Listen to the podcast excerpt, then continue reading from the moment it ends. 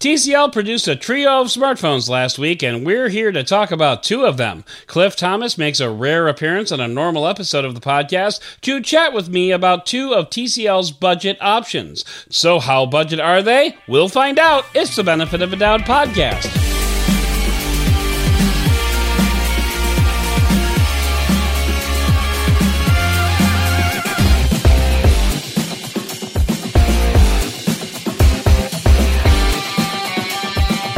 Hello and welcome to the Benefit of a Doubt podcast. I'm your host, Adam Doud, and this week we're taking a look at a pair of TCL's budget smartphones, the TCL 20SE and the TCL 20S. Cliff's been using the latter, I've been using the former, and we've collected our thoughts on TCL's budget offerings. On the exact opposite of this, I got an amazing Father's Day present in the form of a Lego space shuttle set that costs more than one of those smartphones that we're going to talk about. Now that I put it that way, it sounds a little insane, but here we are. So I want to tell you all about it, and we'll get to all of that. But first, we have to get to the news of the week.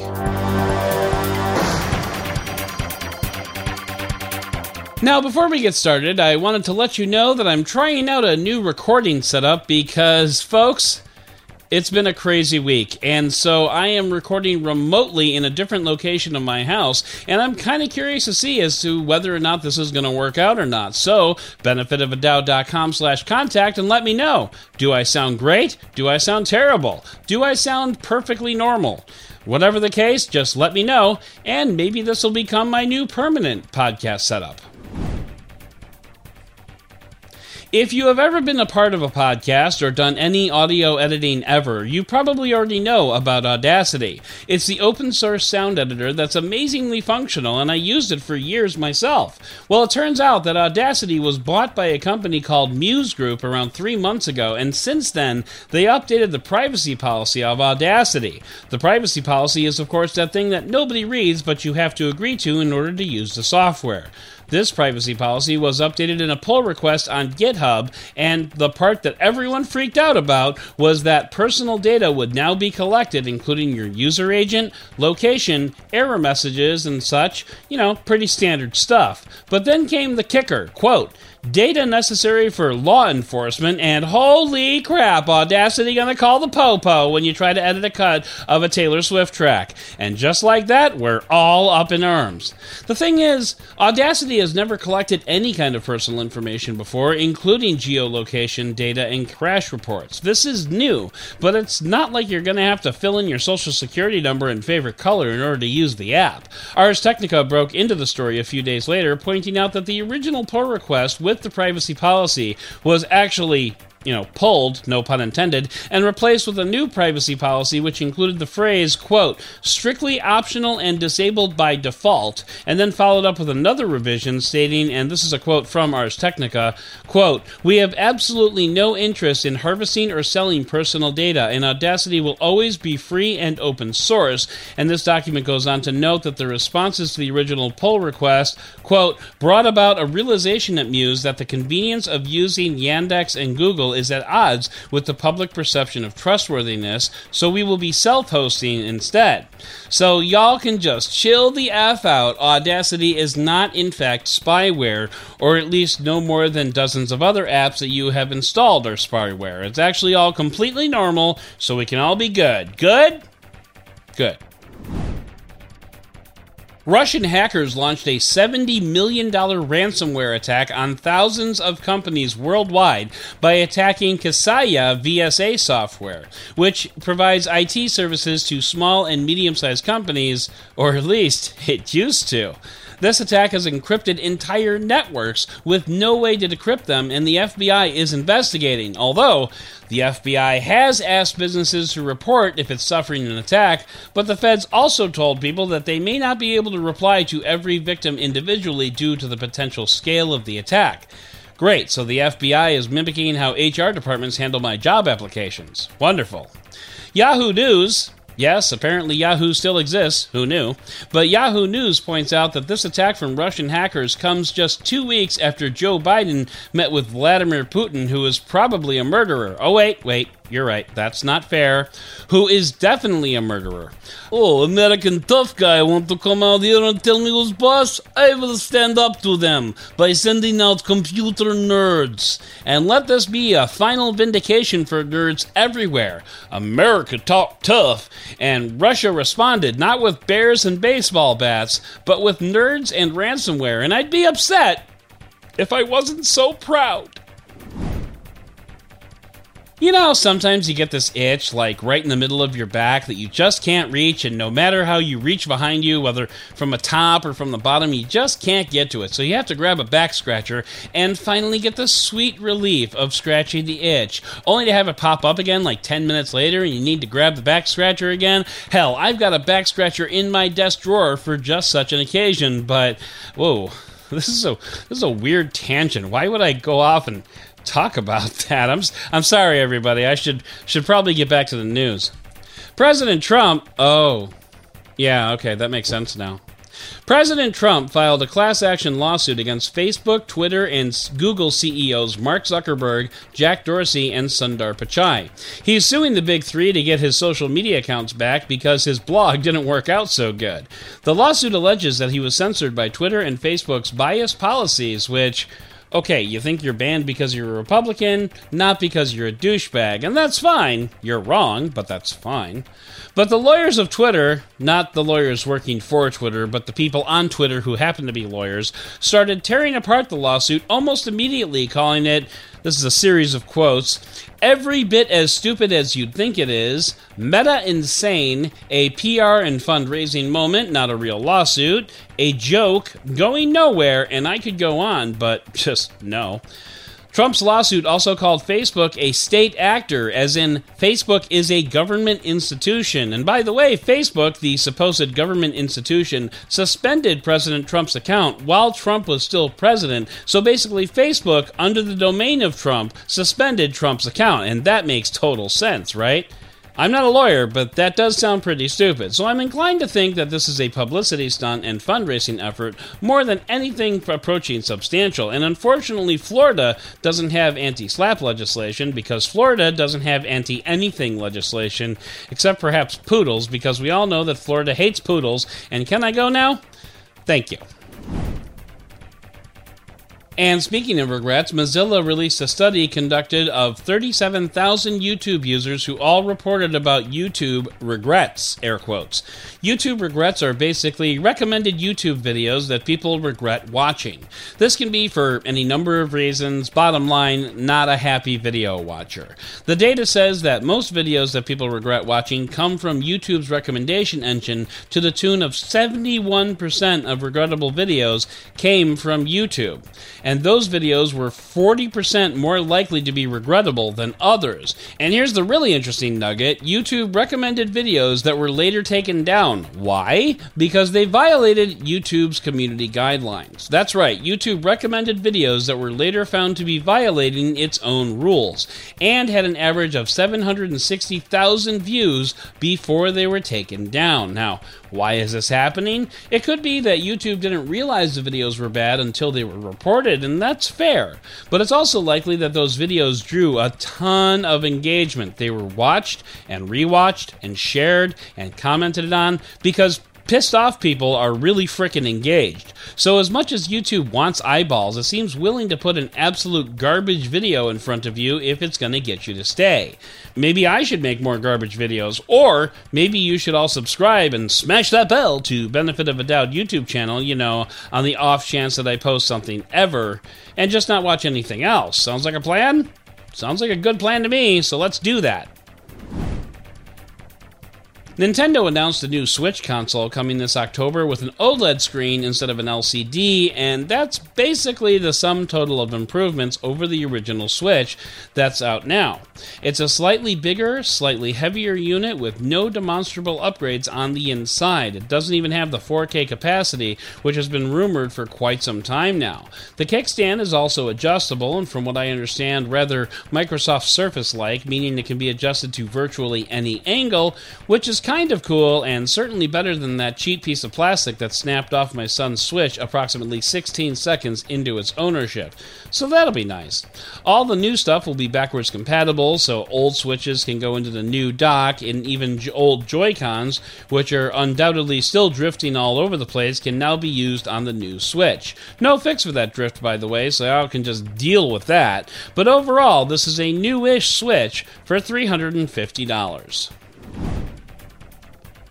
And to the surprise of absolutely no one, OnePlus announced earlier this week that it will be merging its codebase with Oppo's Color OS as the companies continue to become less recognizable as two independent brands.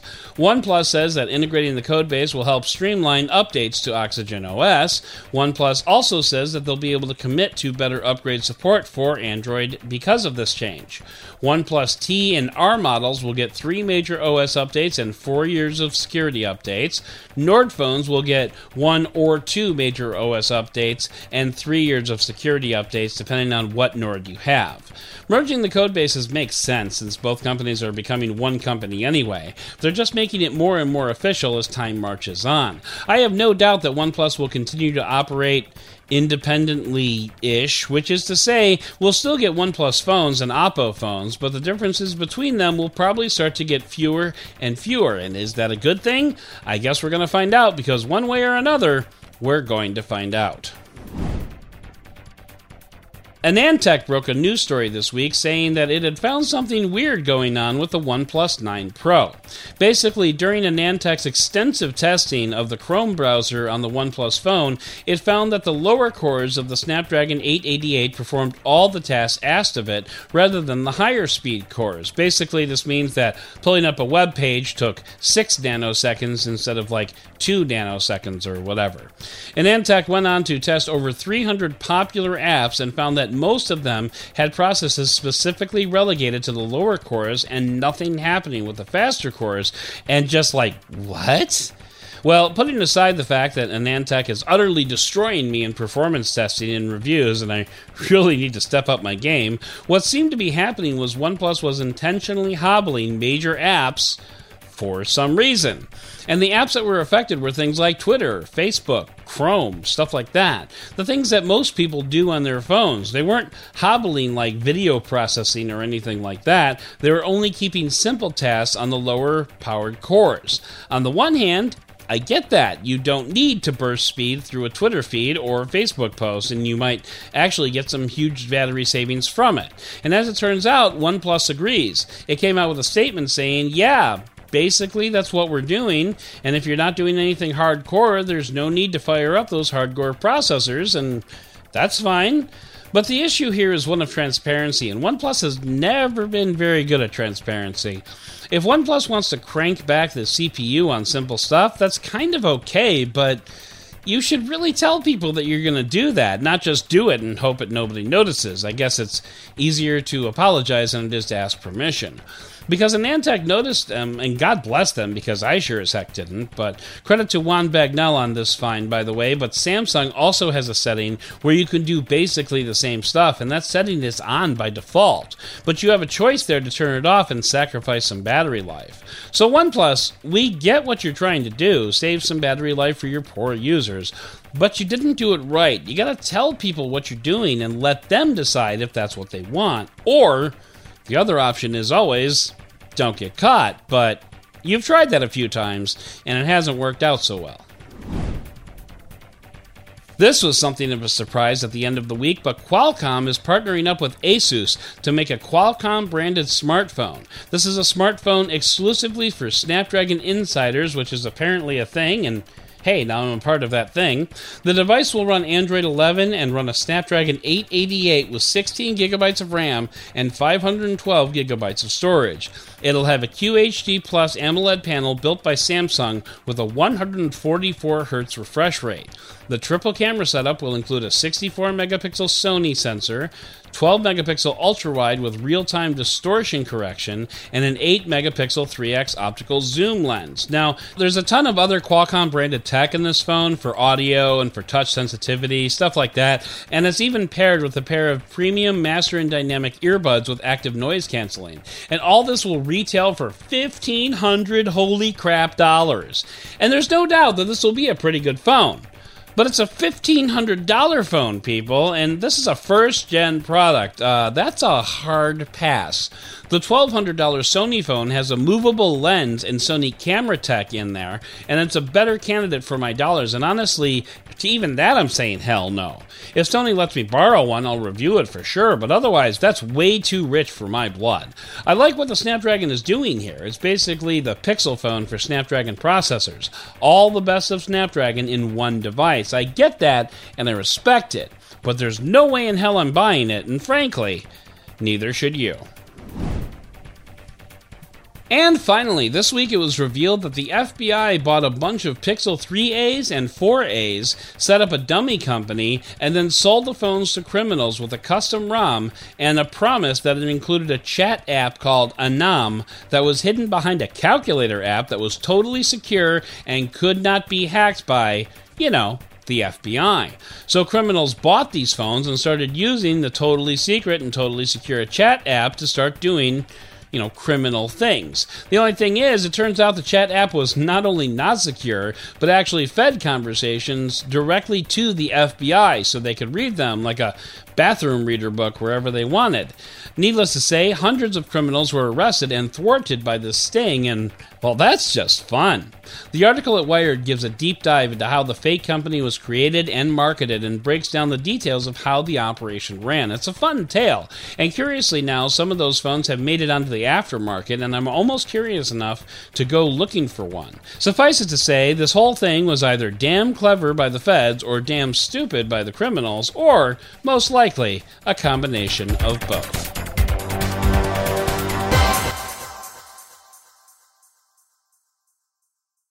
Backend, application, API, bugs, attachment, DevOps, backend, frameworks, backward compatible, natural language, software, Bluetooth editor, bookmark, version control, and web server. Welcome to Tech Yeah!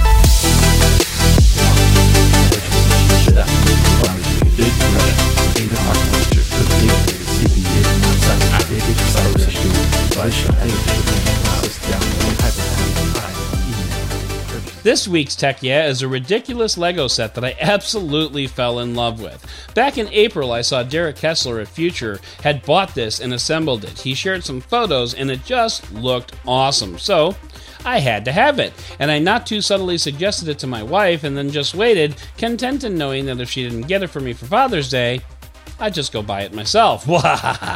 So Father's Day came, and oh my goodness, what a surprise. I never would have guessed. It's a Space Shuttle Lego set. Wow, thank you so much. How did you know?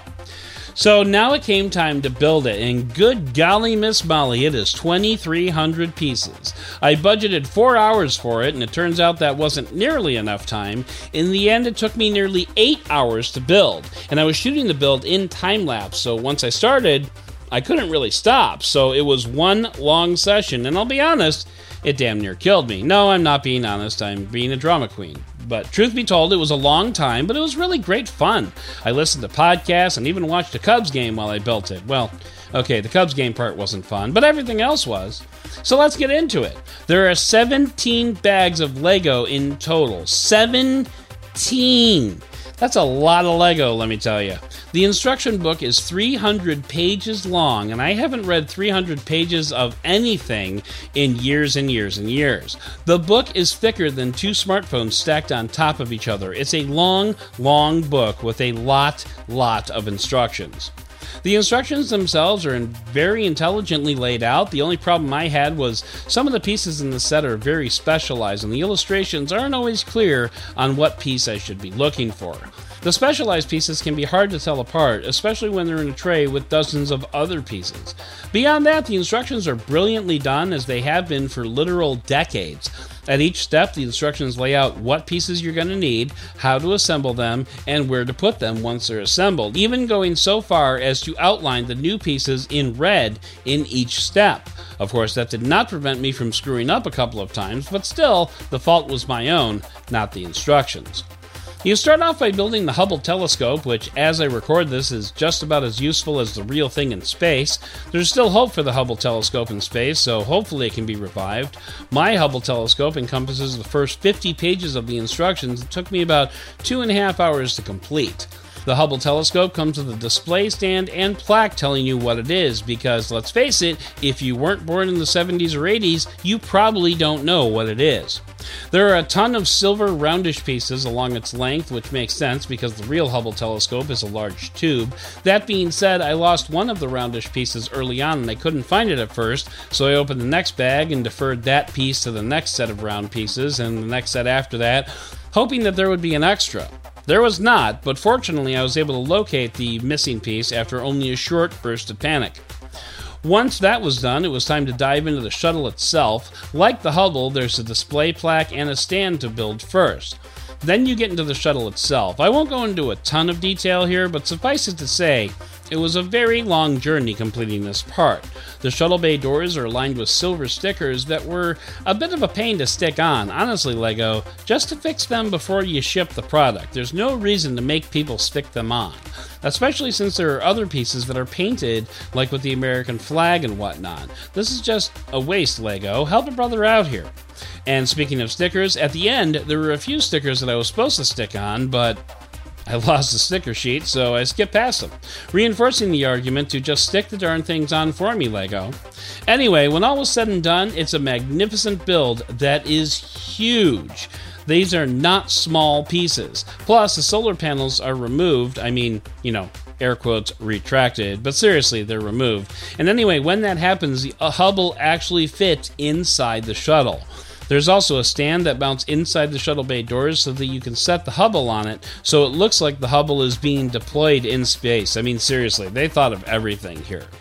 Overall, I am truly impressed with this Lego set. It has a ton of nerdery, but dear God, is it huge. You really need to know what you're getting into when you buy this thing. If you have a fireplace with a mantle, that's perfect. If you have a bookshelf with an empty shelf, perfect. If you have a corner of a table in need of decoration, not perfect, unless that table is about 175 feet long. But I mean, this thing is simply amazing, and I love it. Is it worth $200? Well, in a way that any Lego set could be worth $200, sure, but it wouldn't be my first choice to pay that much. If you're a Lego enthusiast, or if you're a space nerd, or if you're just a dyed-in-the-wool geek, this is an awesome set that you will love. I just happen to be all three of those things, which is why I absolutely love this thing. I have no idea where I'm going to keep it, but I love it, and I don't regret it for a second.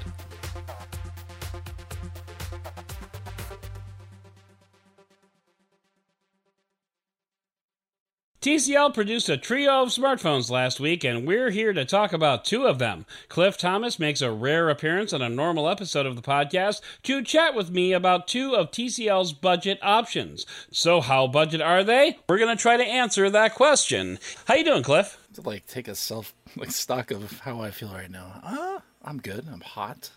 It's, okay. I mean, I always thought so, but yeah. 7:45 and it's 88 degrees out. So yeah, you know how that goes when you're podcasting. You really can't have a lot of noise in the background. So, Daddy's sweating a little bit. Yeah. Well, you know, when we were trying to decide where we wanted to go for vacation, our kids really wanted to go to Florida, but my wife decided it was too hot for in Florida in July. So instead, we're going to California. So that makes a lot of sense. Not just California, but California in the middle of in the middle of a drought. Yeah, right.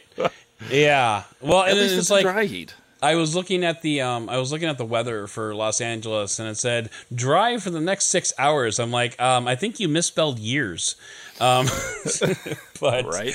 But yeah, so anyway, that's not what we're here to talk about. We're here to talk about a pair of TCL phones that came out this week. Actually, the embargo dropped the 28th, I believe. Well, by the time people listen to this, it'll probably be about 2 weeks ago. I've been using the TCL 20 SE for the past week as my daily driver, and I know, Cliff, you have been using the TCL 20 S. I don't know if you made it your daily driver, but you have been using it. I have used it off and on as my daily driver. Okay. Okay, as much as you ever use a phone for as a daily driver. You know, the Ultra has been my daily driver for most of the last probably 6 months, with some shifts in between. But the day that I got, I actually received my Surface Duo on the exact same day that I received the TCL 20S, and so. Ah. Yeah, it was you had some competition there, and I did. And what's scary is one of those phones is more expensive than the other, but not much more. Not much. Today, actually, Woot had the Surface Duo for as low as $409. I know, $400. I mean, that's. I'll be honest, that's tempting. Like $500, it was just like, eh. $400. Honestly, if I wasn't going to stay in, if I wasn't going to Disneyland for 3 days with a family of four. Which, by the way, would cost about 3 Surface Duos at this point. If I wasn't doing that, then maybe I might have been able to sell that to the better half. But yeah, as it stands, I think we're gonna have to rely on your thoughts on the Surface Duo or the the Surface Duo. But one thing I did get, along with the reviewer's kit for the TCL 20S is a TCL branded North Face backpack. I didn't realize it was a North Face pack. That's pretty nice. It is. It is. It's really nice. I saw some people take pictures of their reviewers kits, and it was like a water bottle and a water bottle with a Bluetooth speaker in the cap. Yes. And yeah, there was a flashlight and. There was a 5-pack of like outdoor gels to use, and I use the word term gels generically. There's some insect spray and some sunblock and some afterbite and stuff like that. Hand sanitizer. Yeah, there was a bunch of cool stuff. I did an unboxing of it, so maybe I'll put that video up this week.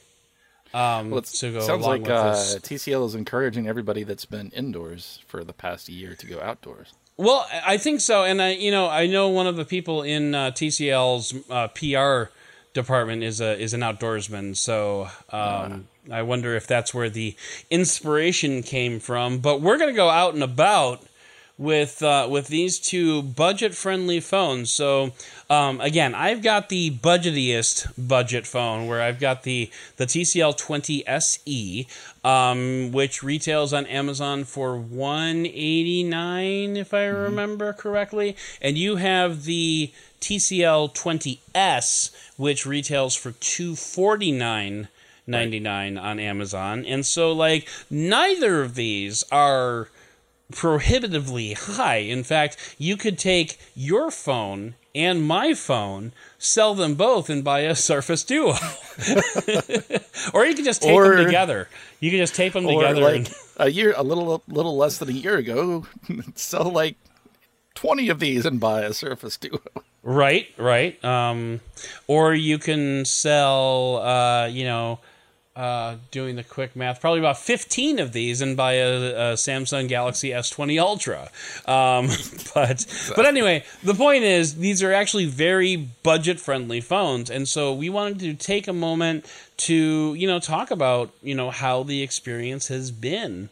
One thing that I'm going to jump on this because I want to talk about this, and I don't want you to steal it from me. One thing I forgot about TCL phones. The side swipe between folders. I totally forgot about that, and I was delighted when I accidentally swiped to the left and said, "Oh, there's another folder! I forgot they did that. That's so wonderful. I love that. It is. So let's just read over the spec sheets here real quick. I'm going to start with mine, and we'll gradually work our way up, but okay. So the TCL 20 SE has a LCD 6.82 inch display, which, by the way, holding it up side by side with the Galaxy Ultra, they have the same footprint. So they really do. This is a big phone, folks. I mean, this is a huge, humongous phone. The display is, I believe, it's a 720p display, so it's it doesn't even make full HD status. It runs Android 11. I don't remember. Does this phone do the beta program? I think, or was it just the 20 Pro? I don't recall. You know, that's a good question. I don't know. I remember sitting and watching the Android 12 reveal and being surprised and delighted that TCL was participating in that. Yeah, I don't know. Yeah. I would have to guess it's probably the 20 Pro 5G. But that's what I'm guessing. Yeah. So now the camera setup here. There's a quad-ish camera setup on the back. You got the 48 megapixel main sensor, 5 megapixel ultra wide, 2 megapixel depth, and 2 megapixel macro. So it's actually kind of like 2.5 cameras instead of like, you know, two. Yeah. Anyway, they're what does Miriam call them again? Sticker cameras. Sticker cameras. That's right. So on the front there is a. Oh my lord! I just dropped the phone. And they're durable. Hey, that's exactly what I was trying to. The plastic build coming in handy there. That's exactly what I was trying to show off there. But no, on the front there's a 13 megapixel camera. And let's see, what else do we need to talk about? Oh, the battery is 5,000 milliamp hours, which I believe is the same as yours, Cliff. Yes. Mm-hmm. And, oh, I skipped over the CPU. It's a Snapdragon 460 in here, which is an octa-core. Adreno 610 GPUs. So it's it has 64 gigabytes of internal storage. No, I'm sorry, 128 gigabytes. I think it's available in both. This one has 128 and 4 gigabytes of RAM. So, which I mean, as we learned with the Blue G90 Pro, 4 gigabytes of RAM is not necessarily a bad thing. But, you know, spoiler alert, it kind of is. But anyway, so that's my spec sheet. How about you there, Mr. Cliff? What's the SE packing? That's funny, actually. I was going to note that. Have you noticed that these days, and I'm sure this is because of the target customer and their likes, like the budget phones are now the big boys, literally, in terms of like a physical screen size. Mm-hmm. Yeah. Yeah. Yeah. It's. Granted, it's a 720p display in your case, and a 1080p on mine. But yeah, it's really funny that I guess, you know, size equates value, right? In some people's minds. So yeah, but that's not just a TCL thing. That's all over the place. Right. Yeah. So mine is, instead of yours was what, a 6.82. Yeah, I think mine is a 6.7. So it's still a big boy. Yeah. Mm-hmm. And I'm actually comparing it to the phone in the same market position as what I reviewed last year from TCL, which is the 10L, as far as specs are concerned. And there's a lot of alignment there.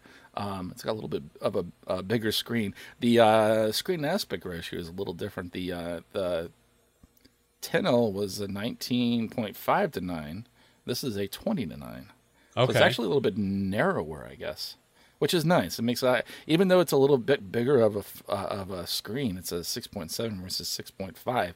I think it's actually In fact, I remember that the 20L was nice in the hand, but it was wide, so you know the reachability with your fingers was kind of hard. I find the 20S is a little bit easier to handle that way. So it's like I said, 6.7 inch screen with a 1080 panel.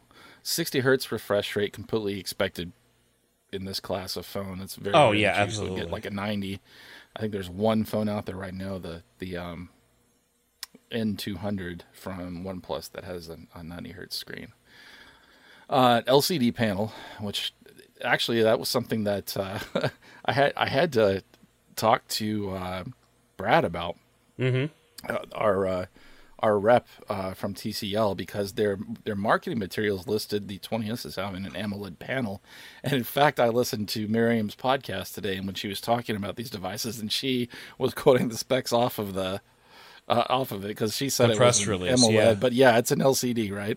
Yeah. And I mean, when I saw it, because it's got the Notch display, which for the rest of us is a whole punch notch. Notch is a trademarked thing from TCL. This time in the center instead of over on the left.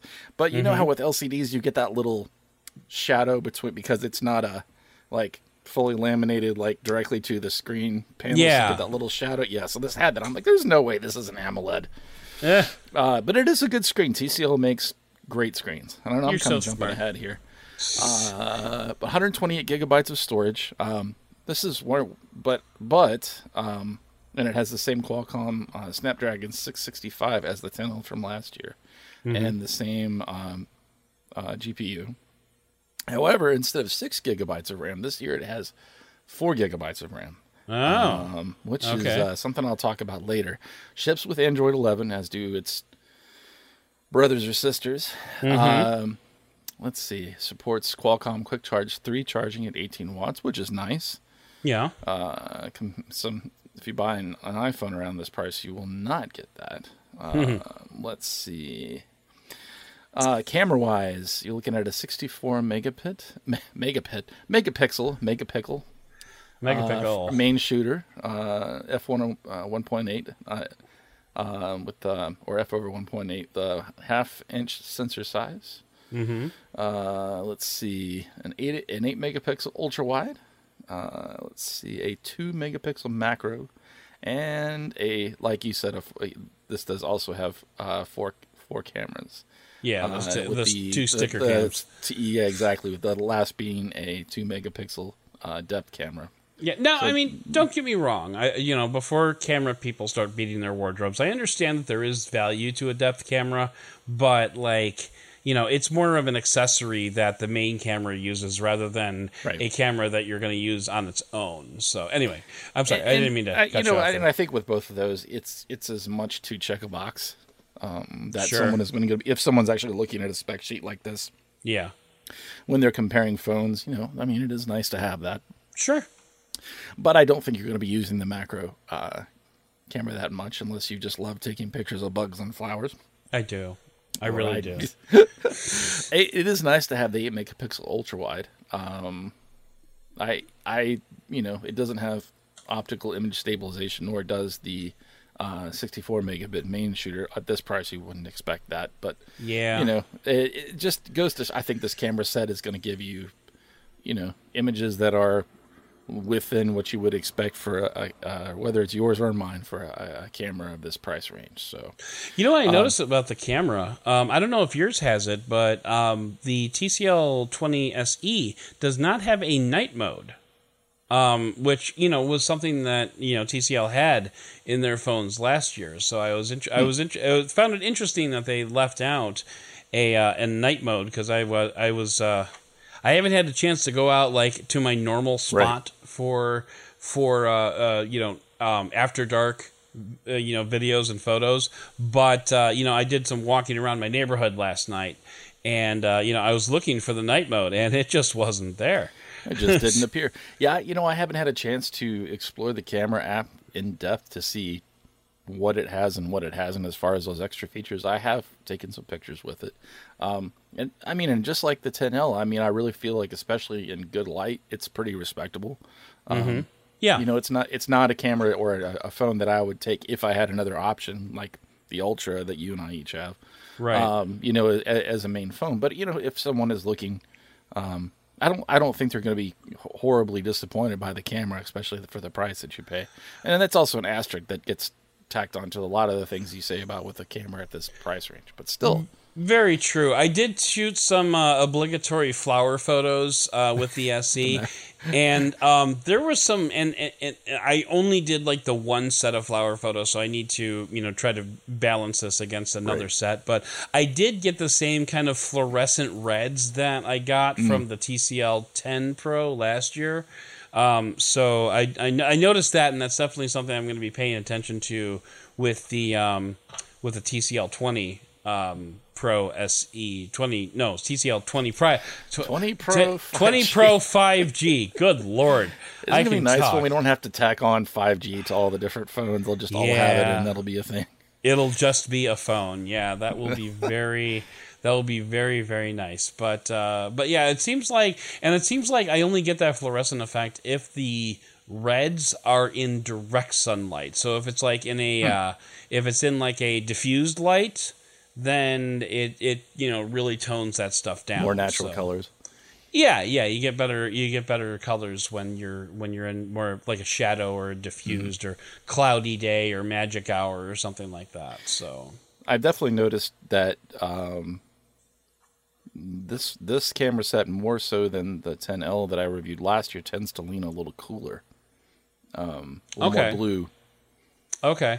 I hadn't gotten really into that, but I did notice that the ultra wide camera is a bit darker in like terms of color, color tone. It seemed, sure, whatever. Sorry, the CCL20SE was just saying, "Hey, we notice you're in camera mode, but you're not doing anything. Do you want to close camera mode?" Sure, that's a nice little with thing. With the SE, is it a fingerprint sensor on the back? A fingerprint sensor on the back, yeah, it's right there. I've got the included case in there, and I believe, according to the press release, the case is going to come with every phone. And it's just a clear bumper case, but you know, it's nice to have. Same thing here with the S. The nice thing about, if I can get it in picture here, is this actually has a side-mounted fingerprint sensor, which also doubles as the fingerprint button. Which is nice. And something that we can just talk about in general that's really cool with the 20 series, I think this is across the board, correct me if I'm wrong here, but they all have a dedicated programmable button. I think they actually this year do call it a Google Assistant button, but I do believe it's customizable for like one tap, two taps, you can do different things. Like so your camera or... On the SE... It is Google Assistant only. On the 20 Pro, you can program it, and I wasn't sure about the S. I was going to ask you about that. Can you program that? It may just be a Google Assistant then, yeah. Because now that I think about it, I haven't. That's the thing. I haven't gone in and tried to program it, but I assume just because it was programmable last year. But well, you know, this is some of the things that this is becoming kind of a theme that I'm noticing about the 20S versus the 10L last year. Which I'll talk about. And, you know, interestingly enough, on the 20 Pro, there's actually a separate app that programs those buttons.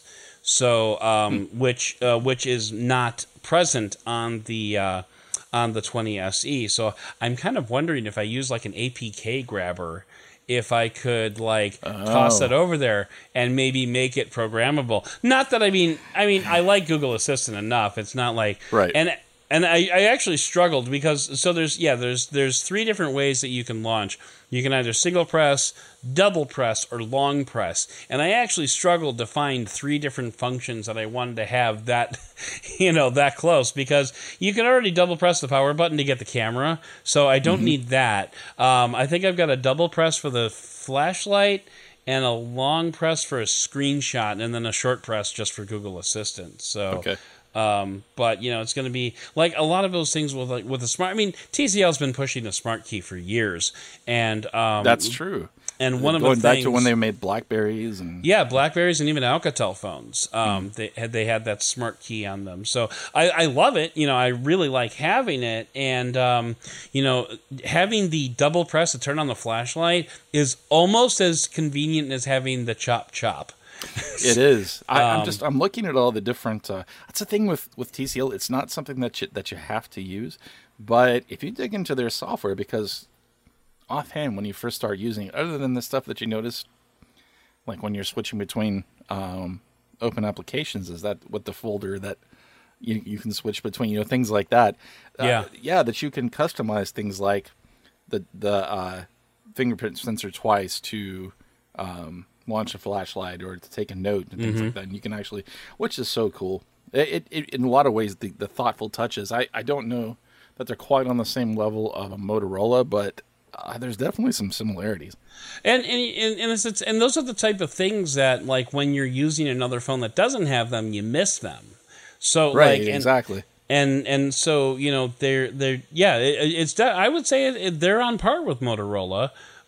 Just because, you know, they have those certain qualities that you miss when you're not using them. So, But yeah, so I mean, overall, this is these are decent options for the $189 and $249. If you needed a phone to like kind of get you by, I would probably, if it were me, I would probably spend the extra $60 and Absolutely. Go for the and go for the S. Like the SE is, it's okay, don't get me wrong. I would definitely like to see some photo samples from Cliff's end to see if maybe we can do like a video of the two. This is probably down the line, post vacation. Maybe we can do a video of the two phones and how they compare.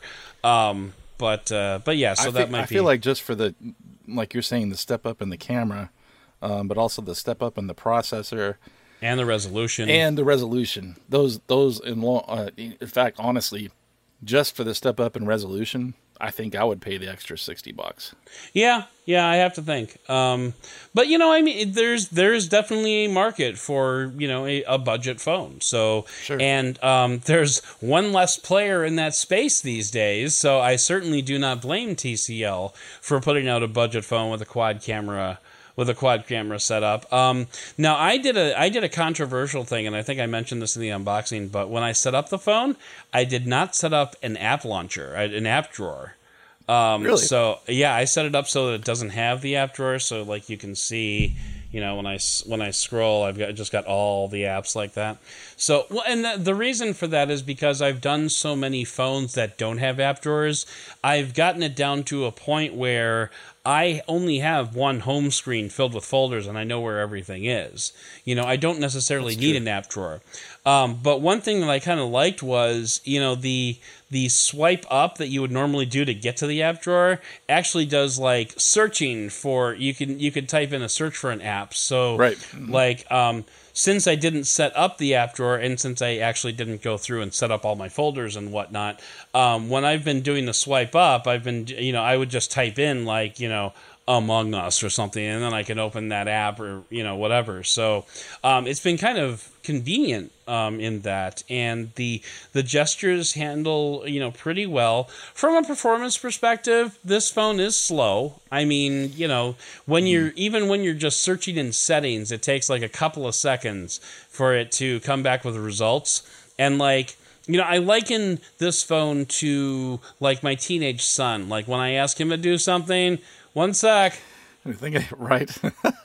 Okay, I guess I'll do it now. I know exactly what you're talking about. Or, your phone just kind of goes, what?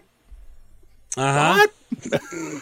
What? No, it hears the commands, but right. It just doesn't do them right away. That's okay. It just takes a nigh on second there to go on. Well, yeah. So I have been using the app drawer, and this is actually going back to the software, and this is. Most of the phones that we talk about are Android phones, and even in a phone like in a budget phone like this, like the customizations that different manufacturers do is what gives, I think, personality to the device, and personality to the manufacturer.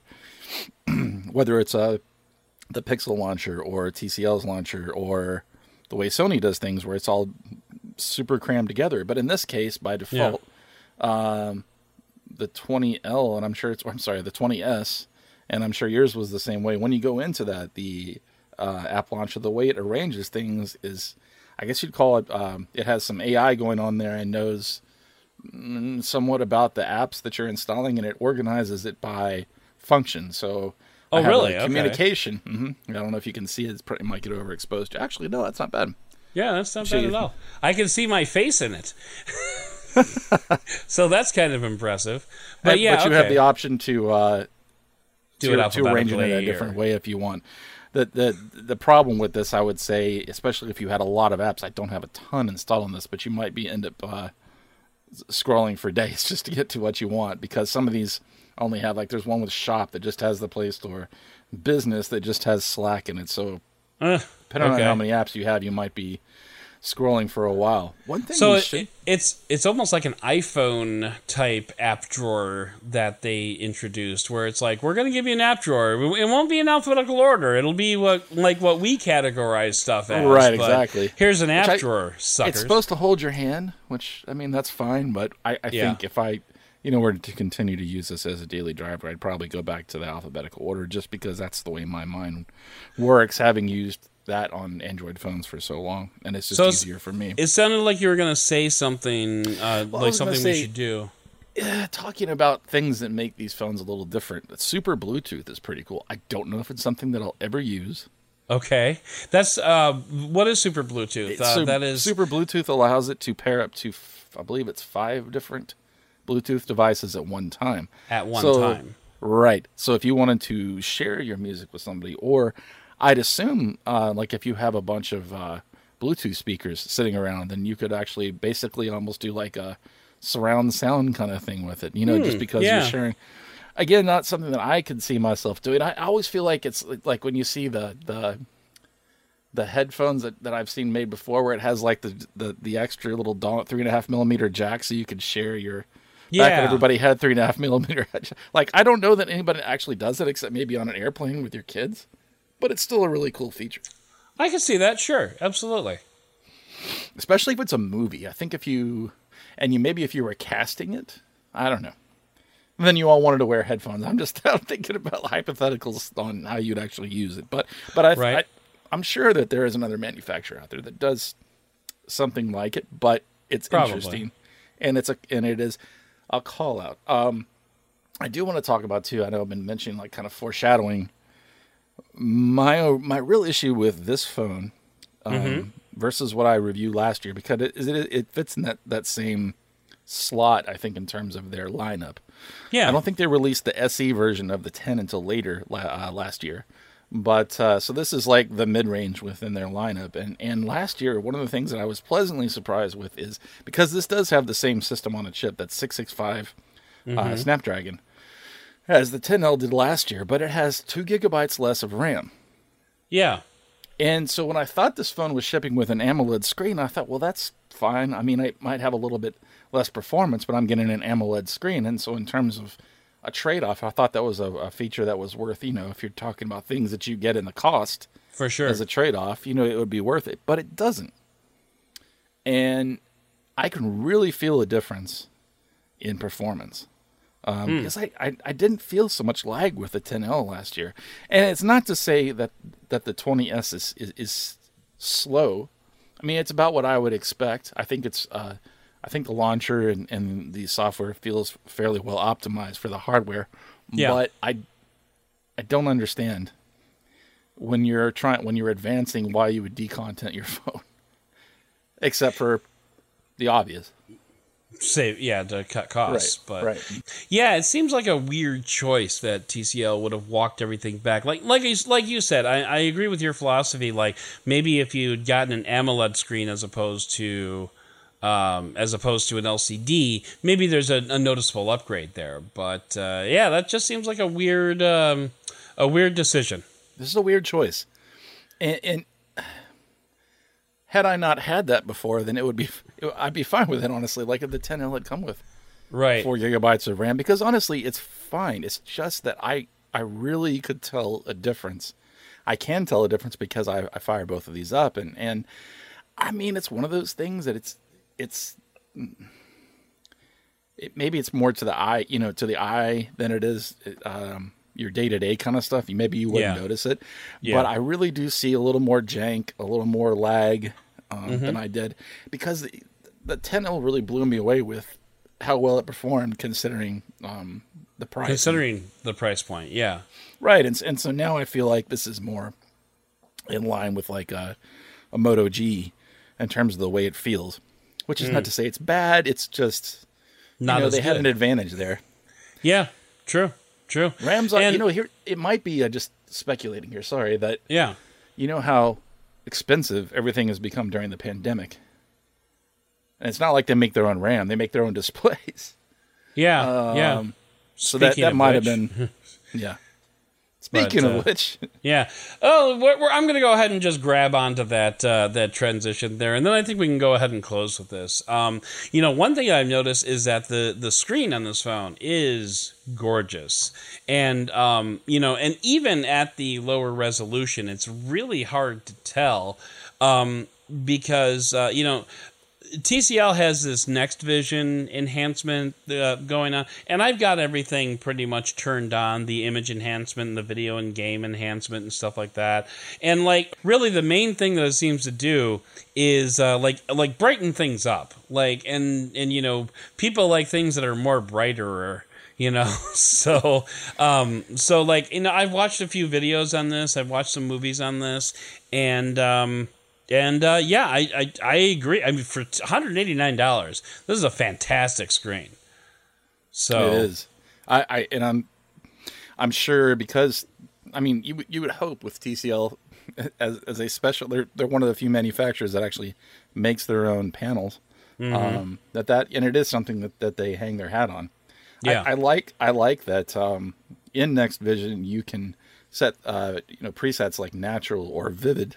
But yeah. Then you also have the option to choose between saturated or sRGB, which I guess is that's an RGB color space, which I guess is basically what natural is. But then you can actually, there's a button where you can shift it between cold and warm or the center. So I mean, they give you a lot of options for customization. And like you, I do have the image enhancement and the video game enhancement turned on. I do feel like it makes a difference. Yeah, so but yeah, that slider is kind of cool because, you know, like you said, you can fine tune this exactly how you like it.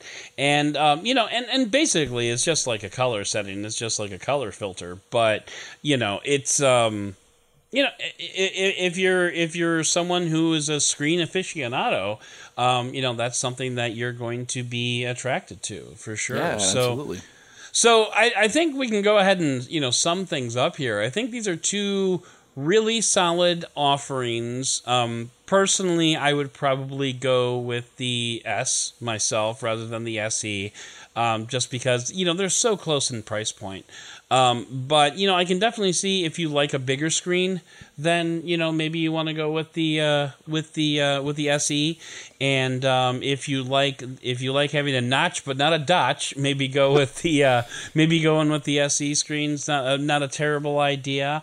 I like the dedicated Google Assistant button. It would be cool if I could program it, but I don't miss the fact that I can't. But otherwise, you get a lot of TCL software enhancements that. That you know that they're doing, so like overall, I could use this phone.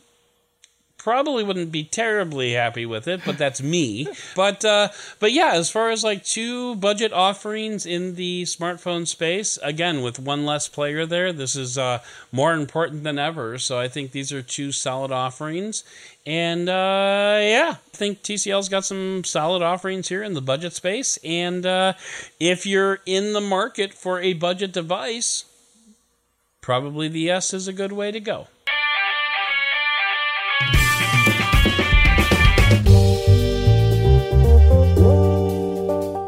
So that's going to do it for this episode of the podcast. I'd like to thank TCL for providing the review units of the TCL 20 SE and the TCL 20S. And I'd like to thank Cliff Thomas for stepping up to review the S and for all of his other work behind the scenes. But most of all, and as always, I'd like to thank you for listening and for giving me the benefit of the doubt.